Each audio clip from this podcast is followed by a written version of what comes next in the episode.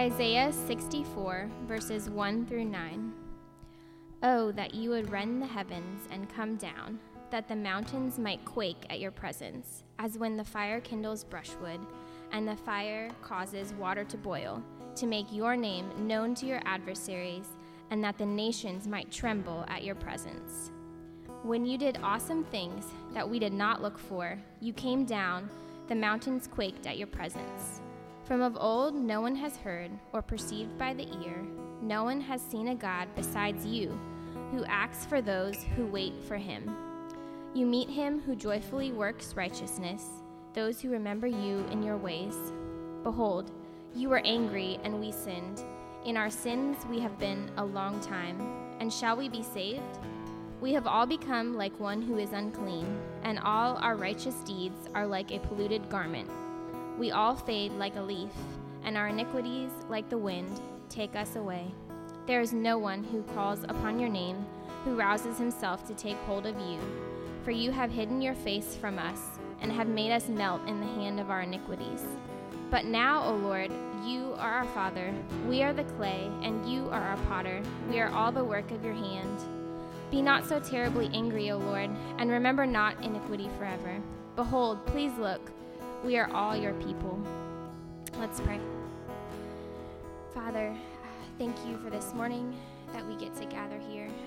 Thank you for this time of Advent when we remind ourselves of you coming.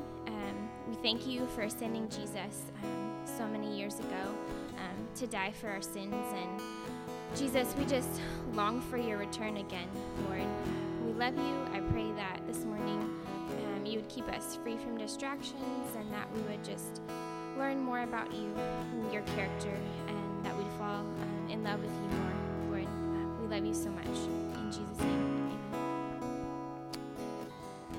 amen. Amen. You guys can be seated. Love that hymn. Happy December. Glad you guys are here. Excited to be worshiping with you guys this morning. Like I just said, I love that hymn. Isn't Jesus the best? I actually, it's kind of funny, I just actually had an opportunity to kind of be reminded of my need for him and to find my my hope in Christ. So if you guys don't know me, like I there's like many things I kind of pride myself on. And one of those is like I have an uncanny like ability to like connect with little kids. And, you know, Jackie jokes around. She's like, yeah, that's because you're on the same maturity level as them. And so you get along well because you guys are connected with one another. So, but anyway, so, like, here I am outside. I'm having fun. All you guys are like, hi, Kevin. Everyone's giving me a hug when you come in or saying hi to me. Or if you don't even know me, you're kind of like, you're kind of weird. Why are you saying hi to me? Right? But you guys are coming in and saying hi to me. So I'm, like, feeling, like, really good. I'm pumped back there. You know, my ego's being stroked. And some of you guys know Pastor Derek's little boy, Trip. So he's, like, recently become potty trained or, like, close. And, like, so I was, yeah. You guys have no idea as a parent how exciting that is. So Josiah is failing miserably, by the way. So anyway, back there I see Tripp. I'm like, hey, buddy, how you doing? I heard you're going to the bathroom. Great job. And I put my hand out for a high five. I kid you not. This kid looks at me and goes, shot down by a 2-year-old this morning. So seeking to be satisfied in Christ this morning and not my ability to connect with little kids. So anyway, just a fun little story for you guys. But in all seriousness, I'm really excited. I love this time of year. Some of my fondest memories as a kid growing up are from Christmas time, good and bad. And you know, that's part of growing up. I think one of the things that's so exciting about this kind of season that we're entering into, you know, we just celebrated Thanksgiving and we're heading into the Christmas season, depending on how, you know, you grew up and what that meant for you. The traditions of the holidays, you know, tend to create a lot of like fun family moments. They tend to create a lot of memories that you'll have over the course of your life. You know, some of my favorite early family moments growing up with my own family are centered around those traditions that we had growing up as kids and things that my parents did with us. And one of those traditions is I grew up in Virginia, and part of what we would do every year is we'd go out in the freezing cold usually with snow on the ground, or at least like the ground itself was frozen. And we would do this really strange thing where we'd go around and we'd pick a tree out from a Christmas tree farm, which was basically just a field full of evergreen trees. And we would go and we would cut one down, and then we'd bring it home. I think you guys in Florida don't really have that. You kind of just go to like a store that like ships them in, kind of like your pumpkin patches that you guys have here in October. And so anyway, we would go out, right, and then we would get the tree, and then we'd bring it back to our house, and we would decorate it. And by the way, have you guys ever noticed like how strange our traditions are? Like, it was a Jim Gaffigan jokes that like it's like the kind of the work of a drunk man to bring a tree inside the house that you've cut down and then decorate it with lights and ornaments, and yet we do that as a tradition every year. And so my family did this every year for probably at least 15 years. And I remember one year when I was young, we picked out a tree and then we tied it to the top of our old white van. And when we got home, my uncle and my dad ran into a problem trying to get the tree into the house, mainly because it didn't fit into the house because they got a tree that was too large. And now, as a small disclaimer for this story, Anderson men have a bit of a reputation for having a temper. And so the holiday cheer was just oozing out of my father as he's taking this tree into the house. And so my mom, who's a lot like my own wife, you know, seeks to keep everything at a nice, cool, rational level of emotions, at least in these moments, right, kind of swoops in and tries to save the day and really tries to prevent my childhood from forever being scarred around Christmas time along with my sisters. And, you know, she's like, you know, it's okay. We can, like, you know, do something different. We can go get another tree, or we can get a plastic tree. And my dad, in his fit of rage, looks at my mom and yells, "We've had a live tree every year since I was a kid, and it's not changing now. Either this tree fits through this doorway, or this doorway gets widened, but this tree is coming in the house." My uncle is hysterically laughing on the steps of our house now at this point, because my dad looks absolutely gross. Meanwhile, the tree made it in, by the way. The bottom parts of it got cut off, but the tree did make it in, and my mom cleaned up afterwards. But this is how crazy kind of we can tend to be about traditions, and yet traditions do good things for us, right? Even that memory, which is kind of like this funny family moment, reminds me of how excited I was every year at Christmas time to be spending time with my extended family, with my parents, and just kind of that joy of getting to relax and enjoy family. And so we're starting a new series this morning, and we'll be in it the entire month of December. As you guys know, we've been going through the book of Romans throughout the fall, but we're going to be kind of shifting gears a little bit. And the series that we're starting, we've titled Advent. Some of you guys grew up in traditions where you know what Advent is already and you know what we're talking about. But Advent is really rooted in tradition for the church for years and years and years. And it's not, tradition is not something that I would say we as a church here are known for. Like, we don't really have traditions. It's not something we do. And my hope is that this might be something that we start doing every year as a church family to kind of celebrate, right, everything that this season represents for us. And so Advent, simply put, is the season leading up to Christmas Day. And the purpose of the season in church history was that the church would spend time during the month of December reflecting on this truth. They were going to sit back and they would reflect that there was a time for thousands of years in human history where God's people, those that truly knew God and loved Him, longed for the coming salvation that had been promised to them by God. Right, if you will throw 1 Peter chapter 1 up there for me, I want to share this with you. This is Peter writing to the churches that he kind of pastored, trying to kind of give them this understanding of where they were at this point in human history after Christ's arrival. Right, look at what he says. Starting in verse 10, concerning this salvation, that means the gospel, knowing what Jesus Christ has done for them as a church.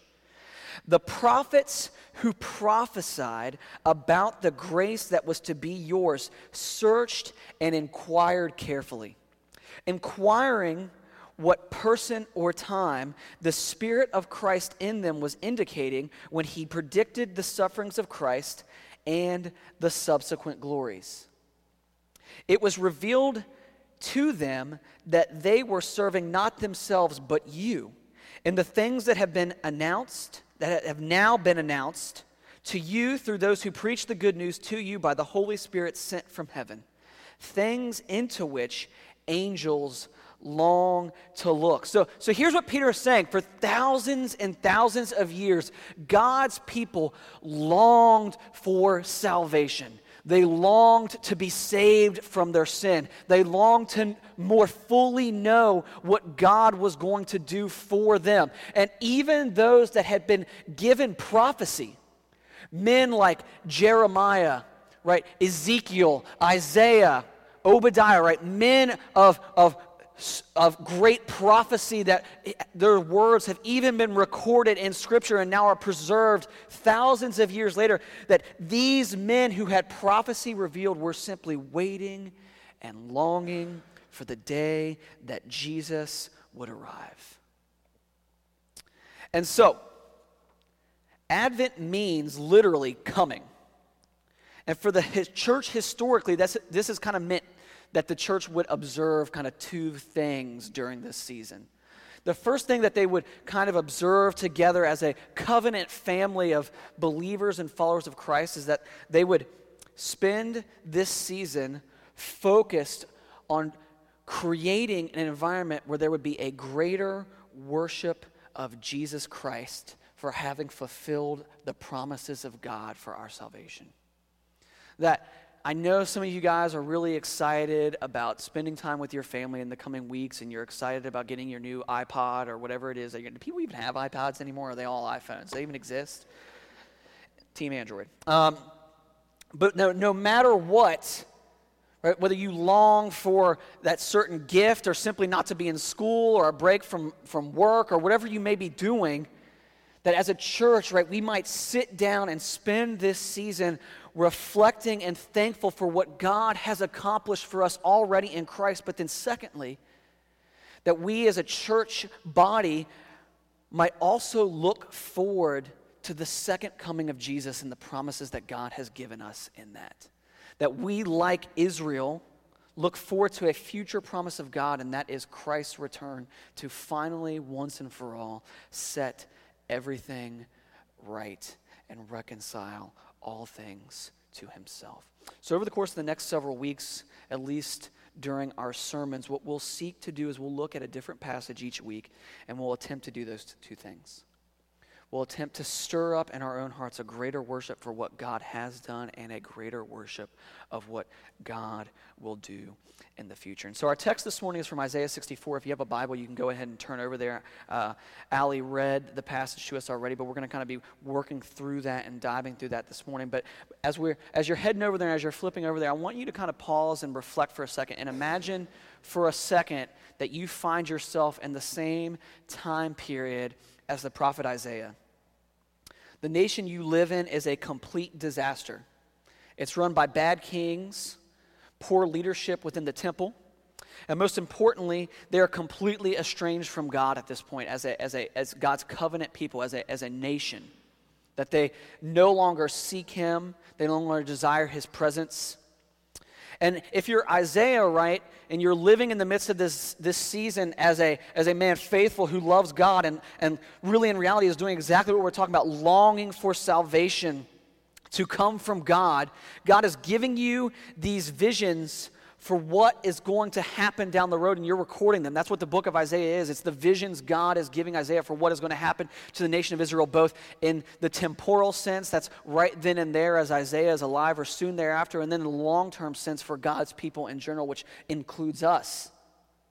And some of it's hopeful and some of it's scary. And as we get to chapter 4, we see, in my opinion, this beautiful moment of clarity for Isaiah, where he is brutally honest with himself and God, because he's really, in reality, this section is a prayer and a cry out to God in many ways, where he is perfectly honest about his current situation in Israel's, and he's perfectly honest with the Lord about what he needs and what Israel needs. And so I would submit that before we dive too far into the text this morning, that the same thing is going to be important for us, because this season clouds our judgment. This season clouds our clarity for what we're focused on. More than half of you guys in this room are petrified about exams in a week, which is why you're all here this morning. You think that God is in some way going to honor you coming to church this morning and maybe give you an A when you were going to get a B+ on just your own ability. Doesn't work that way, by the way. Right? that you're scared entering exams. Some of you guys are petrified to spend time with your family over the holidays because they drive you crazy. The rest of you guys are really excited to spend time with your family. You're excited about what gifts you might get during the season. Or you know you may be going home to nothing because this season has been especially hard. A quick look around the landscape of the world will tell us multiple things, right? Natural disasters, political turmoil. For you Gator football fans, a football program that may or may not ever win again. And yet, not just in a corporate sense across this country, but maybe personally, has 2017 been a year where you have thrived, or do you feel as if you're barely hanging on? Some of us are coming to church this morning, and we may have been struggling and having a real battle of inner turmoil. We may have been questioning whether we even should be at church this morning. Right, we might feel like Isaiah did all the way back in Isaiah chapter 6, verse 5, where he's faced with the presence of God. He cries out that he's unworthy. He cries out that he's a man of unclean lips. And he's petrified to even be in the very presence of God. And for some of us, we've had such a run here personally that even being at church scares us because it's like, I can't be in that environment right now. I'm jacked up. Right? Things are going haywire. And the text this morning is an invitation to see our current situation, repent, and then behold the majesty of God the way that Isaiah does, and to beg for him to move on our behalf, to request God's presence in our lives, the thing that we need far more than anything else. Right, look at verses 1 through 5 with me in Isaiah 64. Oh, that you would rend the heavens and come down, that the mountains might quake at your presence. As when fire kindles brushwood and the fire causes water to boil, to make your name known to your adversaries, and that the nations might tremble at your presence. When you did awesome things that we did not look for, you came down. The mountains quaked at your presence. From of old, no one has heard or perceived by the ear. No eye has seen a God beside you who acts for those who wait for him. You meet him who joyfully works righteousness, those who remember you in your ways.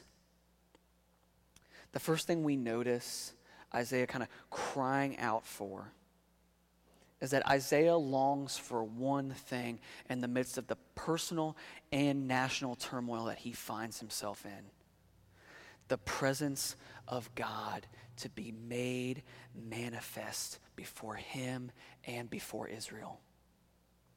Right? At a time of unrest and transition, he longs for God's presence. And look at how he knows God's presence to manifest itself, right? It says in verse 1 that mountains quake.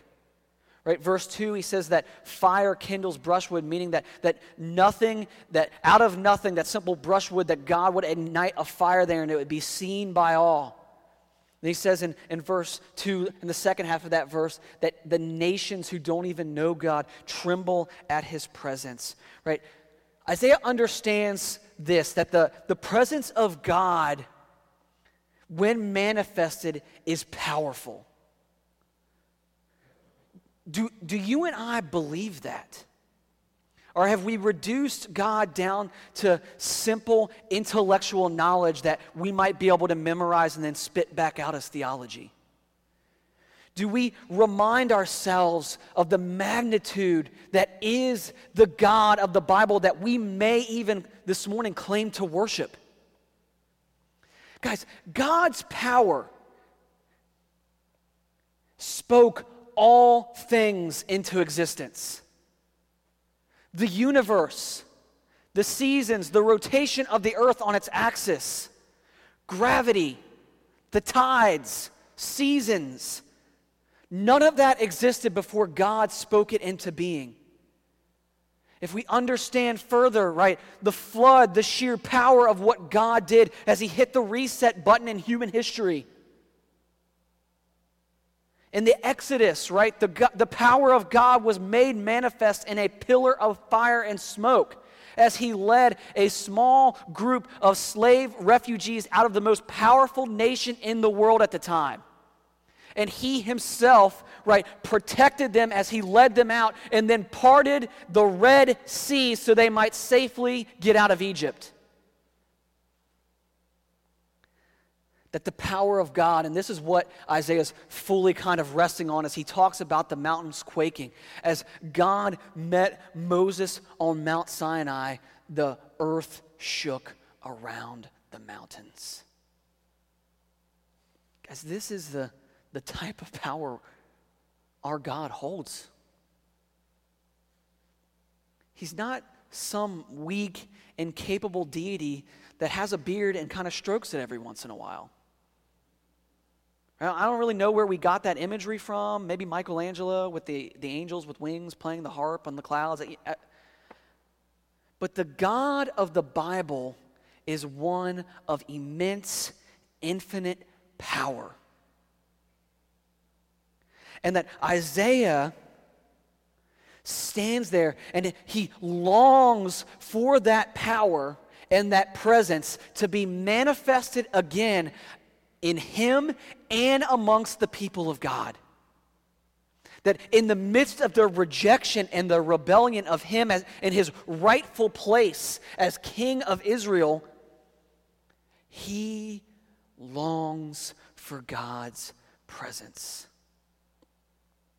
And the question we might ask ourselves is why does Isaiah desire that presence so strongly? Because Isaiah recognizes this truth. Right, look at verse 2 with me.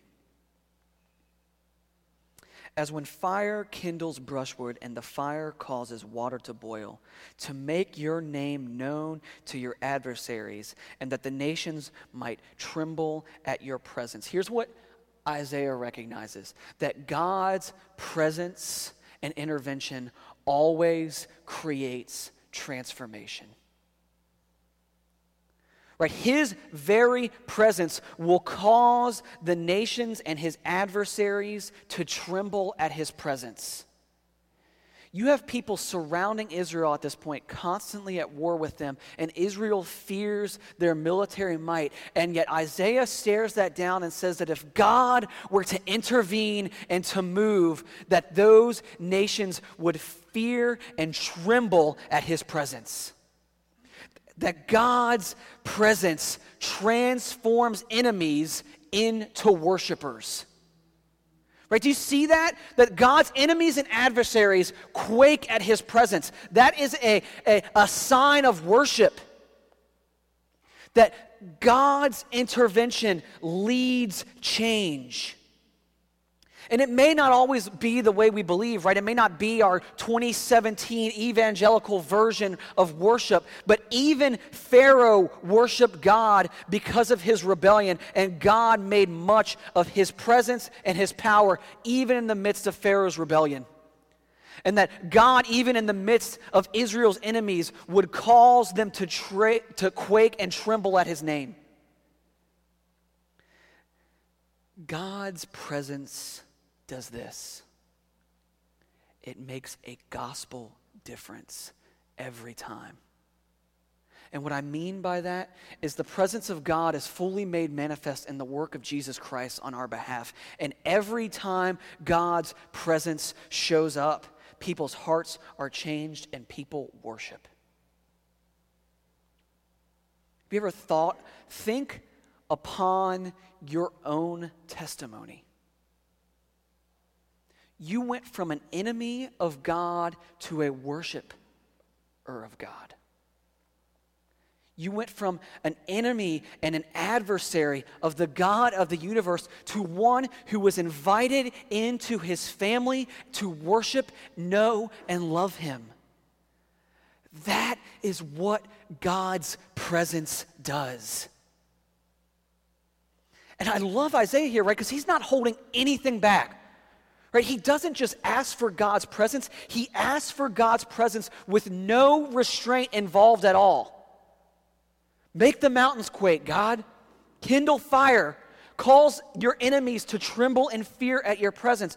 Guys, if we want God, and many of us will throw that word out kind of just haphazardly. I need more of God. I need more of Jesus. But if we want God, we need to accept that this will happen on His terms and that we will be overwhelmed by His presence.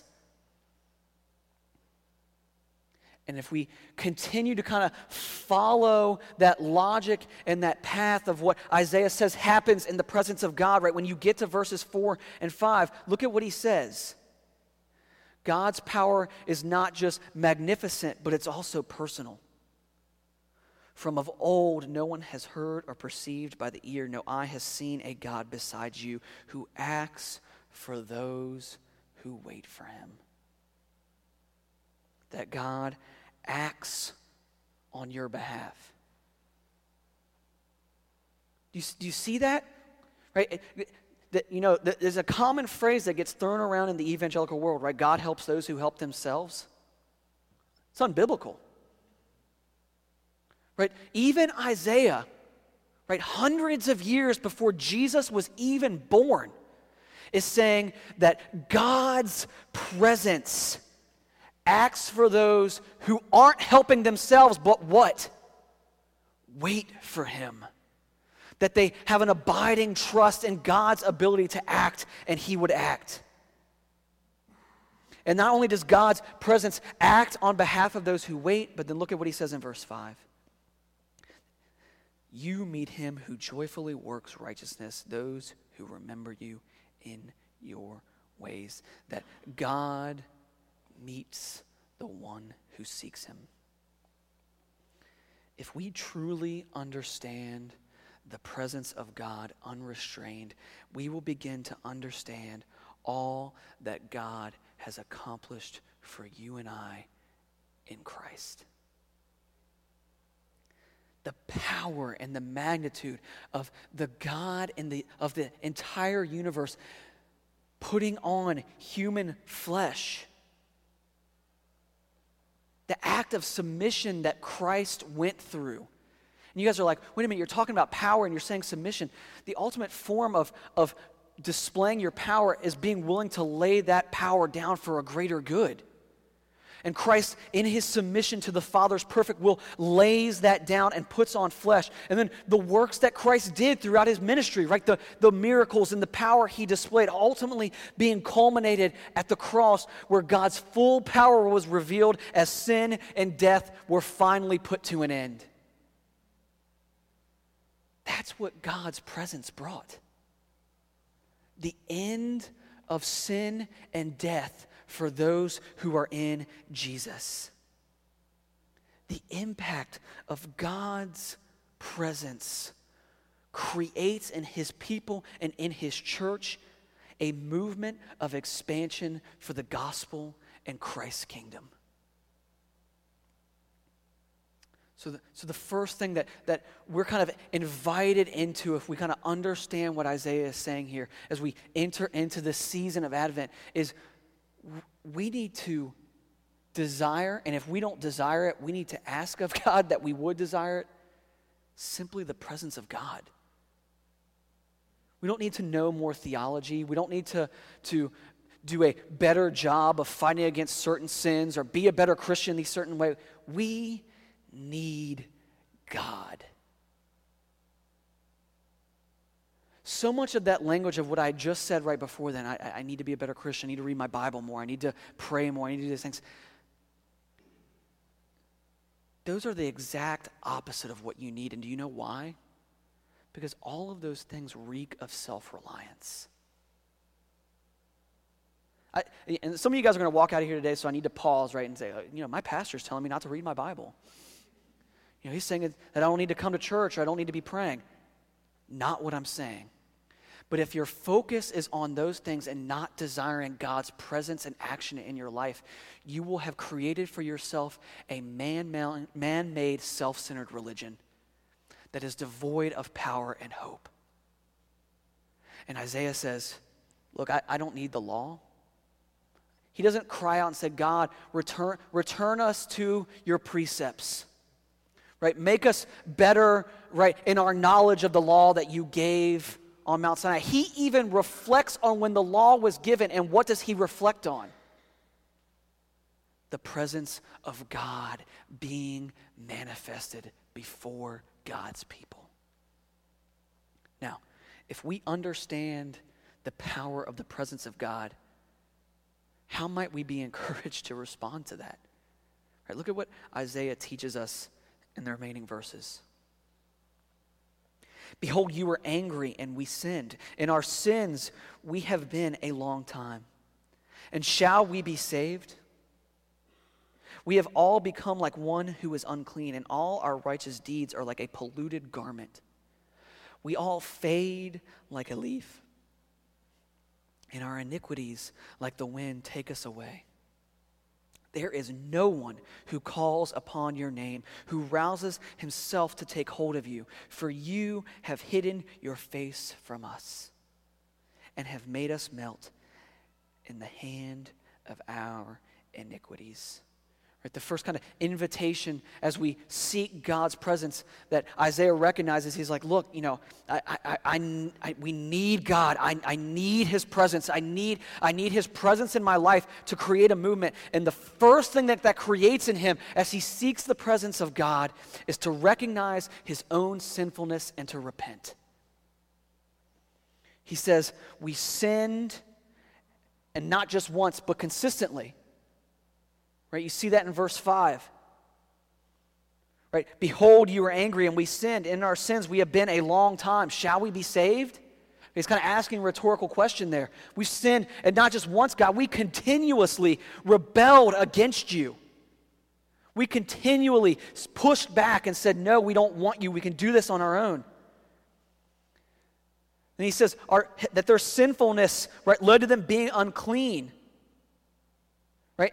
Then in verse 6, he says their sinfulness is like a menstrual rag. Kind of gross. Then when he moves on, right, he gets to verse 7, he says that their sinfulness has led them to a place where as a people and even he himself don't even ask for the presence of God, and so God has hidden himself from them. Right, it's like we learned back in Romans chapter 1 that how can you know that the wrath of God is poured out on you now? Right, because it's not like it was in Genesis where God just might destroy Sodom or Gomorrah. That God's wrath is pointed towards us where he turns us over to our sin and we no longer desire to put it to death. That is where Israel is at. That is where Isaiah says that he is at, that we don't even ask for your presence, and so you've hidden yourself from us, and we are without restraint. And if we seek the presence of God the way that Isaiah does, there will be a recognition of our condition, and it will bring us to a proper understanding of our need for God. If you recognize the weight of your own sinfulness, you will then recognize how desperately you are in need of God. There are very few people in here this morning, I would be willing to bet, that don't try to grow in their relationship with God. We all have personal disciplines and things we seek after. There's very few of us that put no effort in at all. But without a recognition of our condition, our own sinfulness, and our need for God to move, our lives will never be transformed.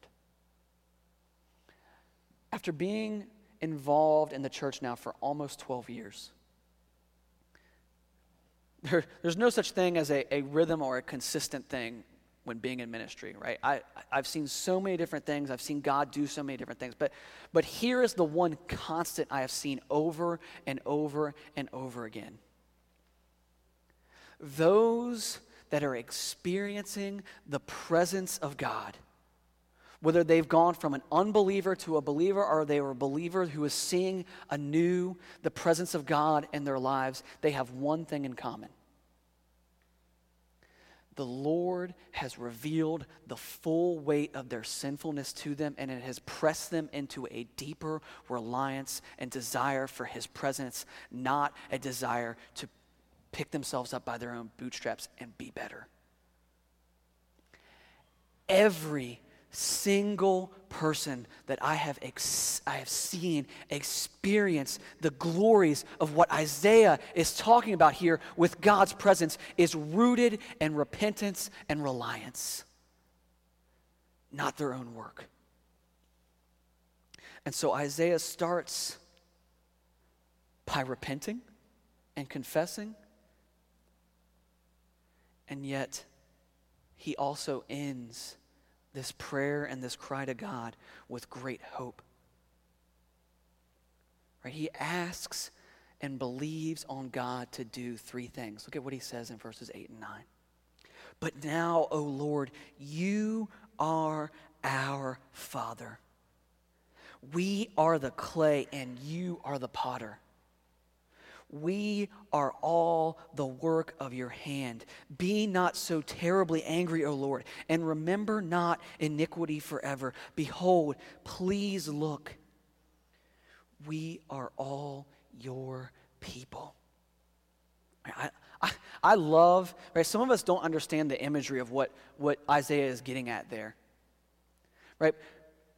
But he's basically saying, God, we are sinful and broken and can't fix it, right? And he uses the example of pottery, right? How many of you guys have taken pottery classes? No one in here. Okay, like three of you. Thank you. For the four of you that raised your hand, you'll know exactly what I'm talking about, right? Once you kind of make the pottery and you mold it and then it hardens, right? It breaks if you try to do anything different to it. Right? But as long as it's kind of sitting on that thing that spins, I don't even know what that thing's called. Maybe it just goes, and you're doing all these things and you're molding it. Right? God can do whatever he wants with it. Well, here's the beautiful thing about the imagery that Isaiah is sharing here. If you've ever done pottery, does the clay ever form itself? No. Right? If you were just to set the clay down and just sit it there, it would just sit there. That is the imagery that Isaiah is using to describe you and I. That apart from God's presence, you and I are like clay just sitting there. There's nothing to be done. And yet he has great hope because he says, God the Father is the potter. And that we are all the work of his hands. Right? Isaiah is using language that Paul would later use in his letters to the churches, that we are all in slavery to our sin, and yet the potter can remold us, because when God rescues, he rescues us out of our slavery to sin and remolds us into new vessels for his glory. That is what the God of the Bible does. No matter what you've done, no matter who you are, if the presence of God were to move in you, he would remold you as a potter might remold pottery. This means that no matter what your proclivity to sin is or what your addictions are, that God, if he moves with his presence in your life, will bring new desires and put sin to death. And then he goes on to say that as God does that with his presence in our lives, that we can continuously be reminded and ask of him to not remember our iniquity, so that we might bask in his forgiveness, and that we might look on him so that he might look on us, that we would long for him to move. Isaiah's invitation and prayer here reminds those of us that know the presence of God and have experienced it. It reminds us that we know God's power. We've seen it. We've experienced it. That if we repent, God changes, and that we don't live in fear in the future, even in the midst of staring at our own sinfulness, because we know God is the potter, and he's in the business of remolding broken vessels, passing over sin, and dwelling among us. This is our God. So much of the language that we see Isaiah using here, if you know anything about Jesus Christ, you can sit there and just rejoice because you're like, this is what, God has heard this cry and acted. Right? As Isaiah cries out for God to move and act, he does. All that Isaiah longed and hoped for was fully manifested when Jesus Christ was born. Miracles happened. God dwelt among us. He boldly rebuked sin, and then at the cross, he fixes broken vessels and passes over sin and dwells among us. The very cries of Isaiah are fully realized and answered in Jesus. Isaiah's words here are a prayer to reorient ourselves to God's presence, both personally and as a church. So here's my kind of call for action for us this morning. In the midst of distractions, everyone in here has them. Some of them might be weightier than others, but everyone in here has distractions going on right now. In reality, that's the promise of life. But if you're a follower of God, you're promised a few things: persecution, suffering, experiencing sadness and death at times, and yet we look forward to a greater hope of the coming of Christ, who will set all those things perfectly again in his second coming. But for now, how do we respond? In a moment, we're going to do what we do every Sunday here, and that's take communion. Right? And as I remind you guys every week that communion, right, is an opportunity for us to worship God.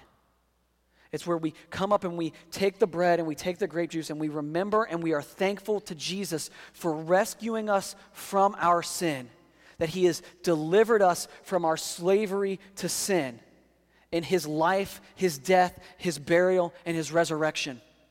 And that for those that are in Christ, when you come up and take communion, you don't need to take it shamefully because of your sinfulness. You can come up and take it rejoicing in what God has done for you. And as you worship him, you make much of him, which is the entire point of God making his presence manifested in the first place. And so if you're a Christian, I would ask you to pray and then come up and you would take communion, that you would repent of sin, that you would rejoice that God has already declared you righteous. And then I would invite you to do this. We're going to have a few people standing in the back during the communion time this morning. And if you need prayer this morning, they will pray with you, or if you want to simply pray in your seat. But I would invite you to do this, that you would sit, you would reflect on Isaiah's words this morning, and you would call out to God and long for his presence no matter where you are. Whether you're in here this morning and you are in a season where you are experiencing the joy and mercies of God new and fresh each day, that you would rejoice in that and ask him to continue to move in that way. If you're in here this morning and you're about as dry as it gets, that you, like Isaiah, would sit and call out to God, that you would confess and repent of sin, that you would hopefully and joyfully expect God to move the way that Isaiah did, because he will. The way that Isaiah longed and cried out for God to move, we know that he has in Christ and promises to do so for us. Christmas is a season where we traditionally reflect. May this tradition help us to reflect on the magnitude and grandeur of Jesus Christ and all that he has done, because he is so worthy. Reflect on the presence of God given to us in Jesus. God saved us, he changes us, he rescues us, and he will fully, as he has promised, redeem us on the day of Christ Jesus. May we worship him alone, church, and long for his presence. Because only there will we be fully satisfied. Let's pray.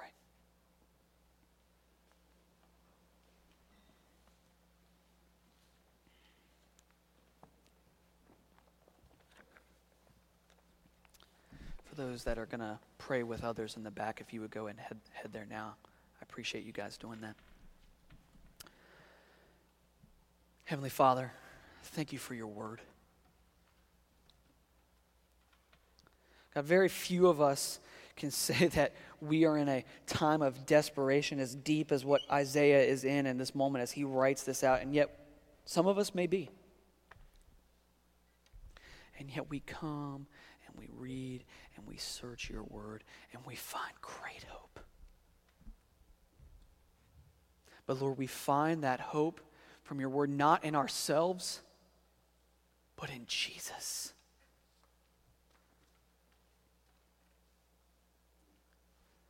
Father, reveal to us the magnitude of our sinfulness. Reveal to us where we seek out the things of this world and seek to worship them instead of you. Father, reveal to us that we hide away from your presence. And God, I beg of you to move.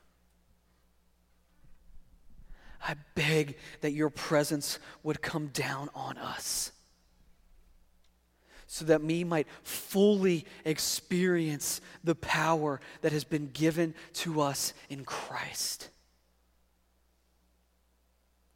The power to rejoice and to experience peace that goes beyond all understanding.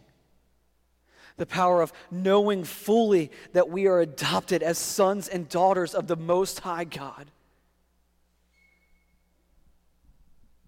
To know that our slavery that once separated us because of our sin has now been taken on by Christ, and we are now adopted.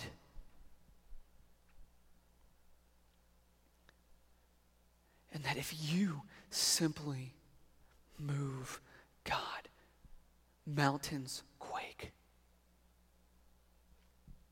fires burn, and nations tremble at your presence. Lord, we desire you to move so that we as a church might experience your presence, and in that presence make much of you to those around us. Lord, thank you for your promises. But most importantly, thank you that you act and keep those promises in Christ. Thank you for Jesus. And I ask this all in his name.